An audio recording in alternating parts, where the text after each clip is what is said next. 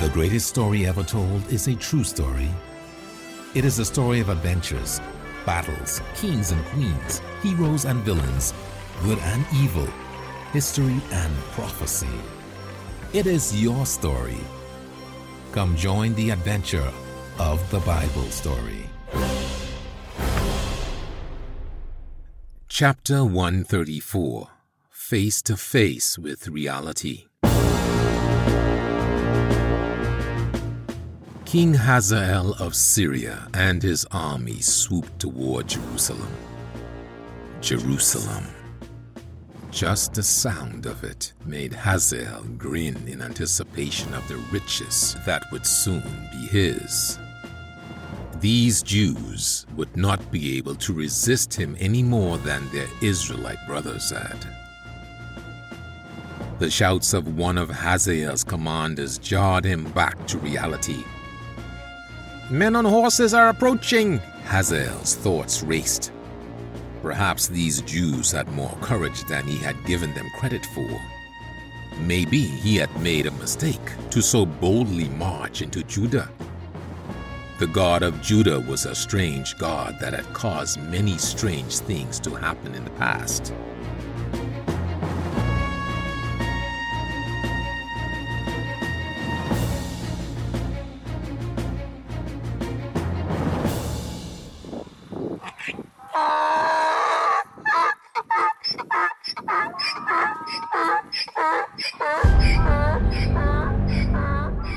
Hazael's worry was brief.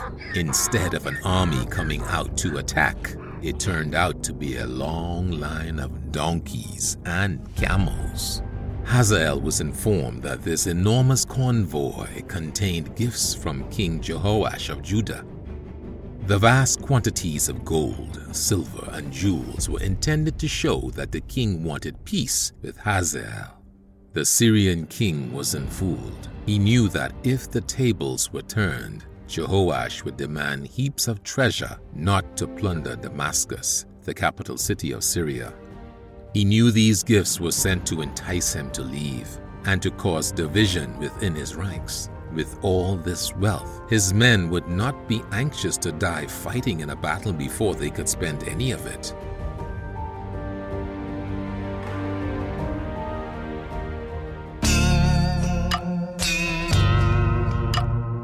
Hazael decided to err on the side of caution and return to Syria. That way, we are guaranteed to keep our gifts, and we won't risk losing any men, he told his first in command. We can always come back another time when Judah isn't expecting it. When Jehoash heard the news of Hazael's retreat, he felt great relief. The kingdom was spared However, the state finances were in terrible shape now that he had given all his money to Hazael. The people weren't going to be happy either, since he now had to raise everyone's taxes. Even worse, the Levites and priests were furious with him because he had taken all the gold and valuable treasures from the temple to help bribe the Syrians. In fact, that was where he got most of the money. The peace that Jehoash thought he had purchased did not last long. About a year later, the Syrian soldiers ventured into Israel again. When Jehoash was informed of this, he nodded. Just as I suspected, he said. Jehoash had a full year to prepare and this time was ready for the invaders. When reports arrived that the Syrian army only contained a few hundred men, he was elated. Confidence swelling, Jehoash ordered his men to forego his original battle strategy. Now they would go out and simply overwhelm the intruders. The two armies came within view of each other a few miles north of Jerusalem. Jehoash expected the Syrians to run the minute they saw they were outnumbered. As the two armies approached, Jehoash gave the signal. Charge! He yelled as he cracked his whip over his chariot horse's head. Jehoash's small cavalry rushed toward the Syrians, with his huge body of conscripted infantry hastily following behind. Jehoash's hot headedness led him to attack. He was confident that Syria's smaller army would be no match for Judah. However, the soldiers of Judah did not want to fight. Most of them were just farmers and herdsmen who were being pressed into service. Many had never fought before. Because of the nation's sins, God did not help them. And without God's help, they were no match for the professional Syrians. The battle soon turned into a rout, with Jehoash's army fleeing in many directions. Jehoash fled for his life too. He barely made it back inside the walls of Jerusalem before he could be caught. Many of his soldiers were not so successful. It wasn't long before the Syrians were marching around the walls of Jerusalem. Although they couldn't get inside, the people of Judah were demoralized. The stress was too much for Jehoash, and he became ill. Among Jehoash's attendants were two long standing servants, Josachar and Jehozabad. Although Jehoash thought that no one knew about his conspiracy to kill Zachariah the priest many years before, word had spread. People knew the king was guilty of murder. Jehoash's two servants had come to despise him for his cowardly act, and they took this opportunity to make sure the sickly king never got out of his bed. He was buried in Jerusalem, but not in the tombs of the kings of Judah his people deemed him unfit to be buried there. Amaziah, Jehoash's son, became the next king of Judah. He was 25 years old when he began to reign, and he mostly did what was right in the eyes of God. Although he did not take down all of the pagan high places, he did command his people to worship at the temple. He also had Josachar and Jehozabad his father's murderers, executed for murder, but in keeping with the law, he did not have their families put to death. This was a great relief for many people of Judah who were tired of all the violence and appreciated a king who also abided by the law. One of the first things Amaziah did was rebuild the army. Men 20 years of age and older were recruited. Officers were trained. Soldiers were put through intensive exercises. Arms and equipment were gathered, enough to form a 300,000 man army. With his army complete, Amaziah decided it was time to force the Edomites to pay the tribute that hadn't been paid since King Jehoram's day. But after working out his invasion strategy, he decided he didn't have enough men. Instead of taking the time to train more soldiers, he sent a thousand pounds of silver to the Israelite tribe of Ephraim and hired 100,000 mercenaries to join his army. Just as excited Amaziah was set to begin the invasion of Edom, a man of God showed up at his palace. God has sent me to warn you about the Ephraimite men you paid to join your army, the prophet said. Do not take the Ephraimites with you because God's favor is not with Israel right now. If you use them, God will not be with you. If you still choose to go to battle, be strong and of good courage. God will be with you. It's not the number of men that determines the outcome of a war, but God Almighty. But how am I supposed to get my money back from the Ephraimites? Amaziah complained. I have already paid them. He was irritated at the waste of money and the last minute change of plans. The money spent on the soldiers is nothing, replied the prophet. That small sum will not compare to the great spoils God can give you if you obey him. Amaziah faced a dilemma. It seemed like a huge waste to him to suddenly relinquish troops he had paid for, but he was even more afraid to lose God's blessing. So reluctantly, he told his bewildered commanders to separate his troops from the Ephraimite men as tactfully as possible. The men from the northern tribes were greatly angered to be dismissed from the venture. Some took it as an insult against their bravery. Others felt that the greedy Amaziah just didn't want to share the great plunder they had been promised. No one believed that God had told Amaziah that the mission would be cursed if the Ephraimites were allowed to come. Some were so angry that they wanted to fight the Jewish soldiers on the spot. Anticipating this reaction, the army of Judah had armed troops wisely positioned for such an eventuality, so hostilities were avoided. When cooler heads prevailed, the Ephraimite army left to go home. King Amaziah wouldn't hear the news until much later, but once Amaziah and his army were far away, the treacherous Ephraimites attacked towns now in northern Judah that had once belonged to Israel. 3,000 from the tribe of Judah were killed, and much wealth was stolen as the Ephraimites headed home. Meanwhile, Amaziah and his troops were heading south toward Edom, the Edomites, who had spies everywhere, were well aware of Amaziah's intent. They met the invading army of Judah in the Valley of Salt, directly south of the Dead Sea. But as the prophet had said, God was with Judah in this battle. 10,000 Edomites were killed, and another 10,000 taken captive. Next, Amaziah attacked the rock fortress city of Selah, the Edomite capital later known as Petra. After capturing the city, the 10,000 captives were thrown off one of Selah's many high cliffs into a gorge. The Bible does not say what the Edomites had done to deserve this, but it must have been evil. It is also possible that Amaziah was adopting the violent practices of the other nations, just like he was, sadly, about to adopt their pagan practices. Amaziah and his army triumphantly returned to Jerusalem, but the celebration did not last long.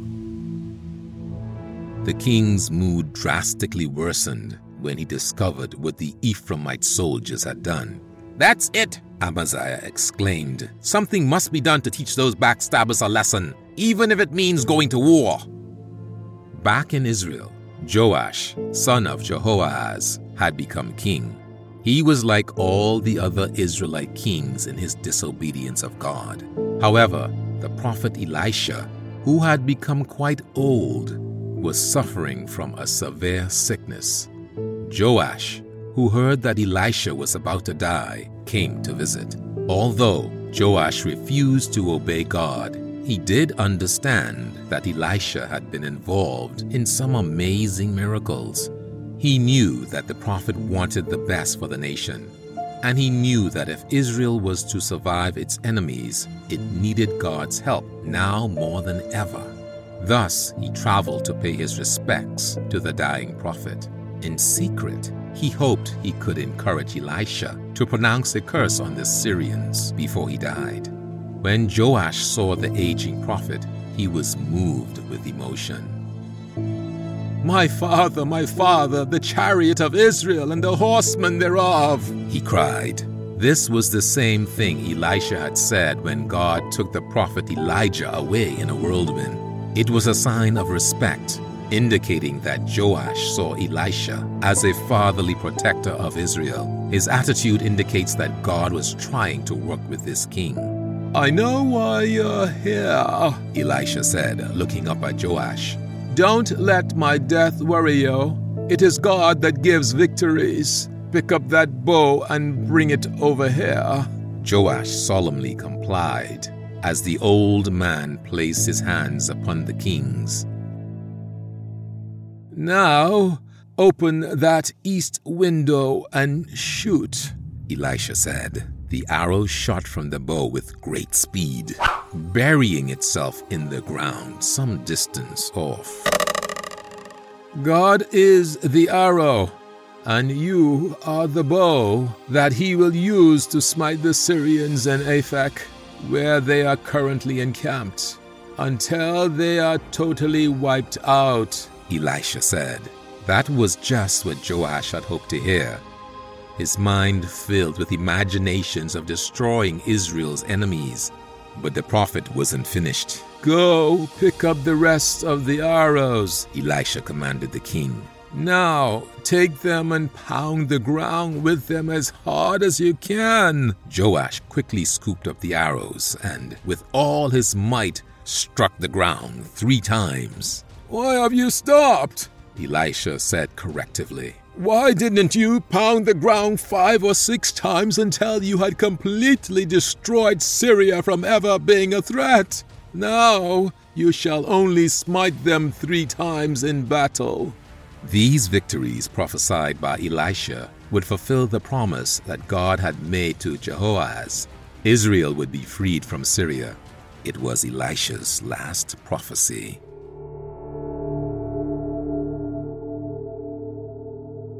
After his death, Joash made certain that Elisha's body was placed in a stone vault close to Samaria.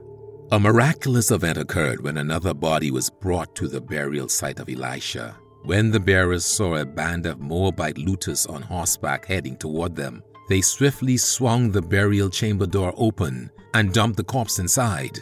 The Israelites carefully watched the Moabites from behind one of the other tombs. When the Moabites were gone, they were startled to see the very body they had just thrown into the crypt crawl out of it. It was no longer a corpse, but a living, albeit slightly confused man. His body had touched the bones of Elisha and was miraculously revived. This event showed how much respect God had for his prophet Elisha, the man who served him so well the man who continually pointed his students back to Elijah. Elisha's prediction was fulfilled not long after his death. Joash won three battles against the Syrians, who were led by Hazael's son Benhadad, the new ruler. But Israel's victory was not a result of obedience. Rather, God was honoring Jehoahaz's prayer, and he was giving Israel more time to repent.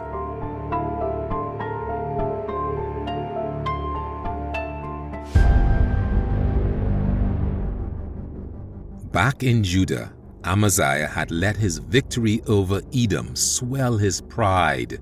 He was planning to travel to Samaria with the full backing of his army to seek revenge when the man of God, who had earlier advised him against using the Israelite soldiers to fight Edom, arrived. This time, the prophet warned that if Amaziah took his army to Samaria, they would be shamefully humiliated. Amaziah was again displeased with this forecast. Why do you never bring good news to me? he asked. It is not me. It is you, the man said. You have displeased God in two ways. First, you brought back images of pagan gods from Edom. Second, you have been worshipping these images. How could you do such a thing after God gave you such a great victory? Amaziah was embarrassed and resentful of this reprimand. For some reason, he was fascinated with the Edomite religion. He had even burned incense before some of their gods and prayed to them for protection and success in battle. This was strange because he knew they had done nothing to save Edom from Judah. I have a staff of advisers, and you are not one of them, Amaziah retorted. You'd better just close your mouth now before you say something you will regret. There are a lot of sharp spears in this room. Your threat is heeded, the man of God said as he turned to walk away. I won't say any more except to repeat that God will bring about your demise because you won't listen to me and repent of what you have done. Amaziah desperately wanted to retaliate against King Joash but he was worried the man of God's prediction would come true. After deliberating with his own counselors, Amaziah decided to send a challenge to Joash. A few hours later, the king of Israel received the message.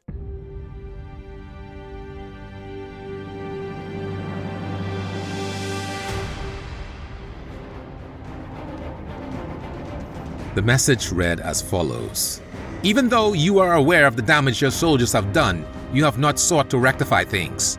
It is your duty to punish the offenders.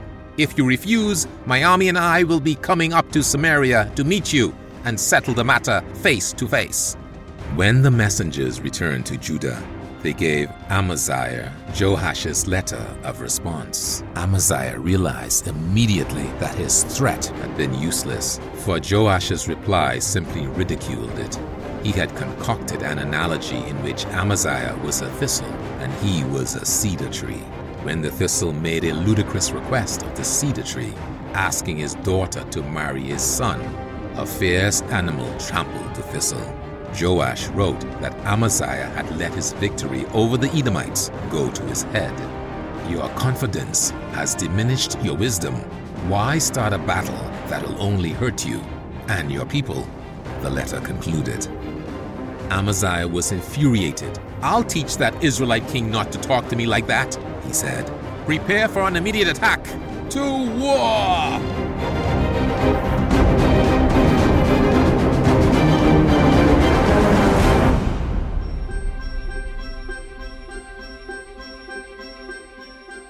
To be continued in our next episode, and continue the adventure by reading the Bible story. Find it under the Resources tab at pcg.church.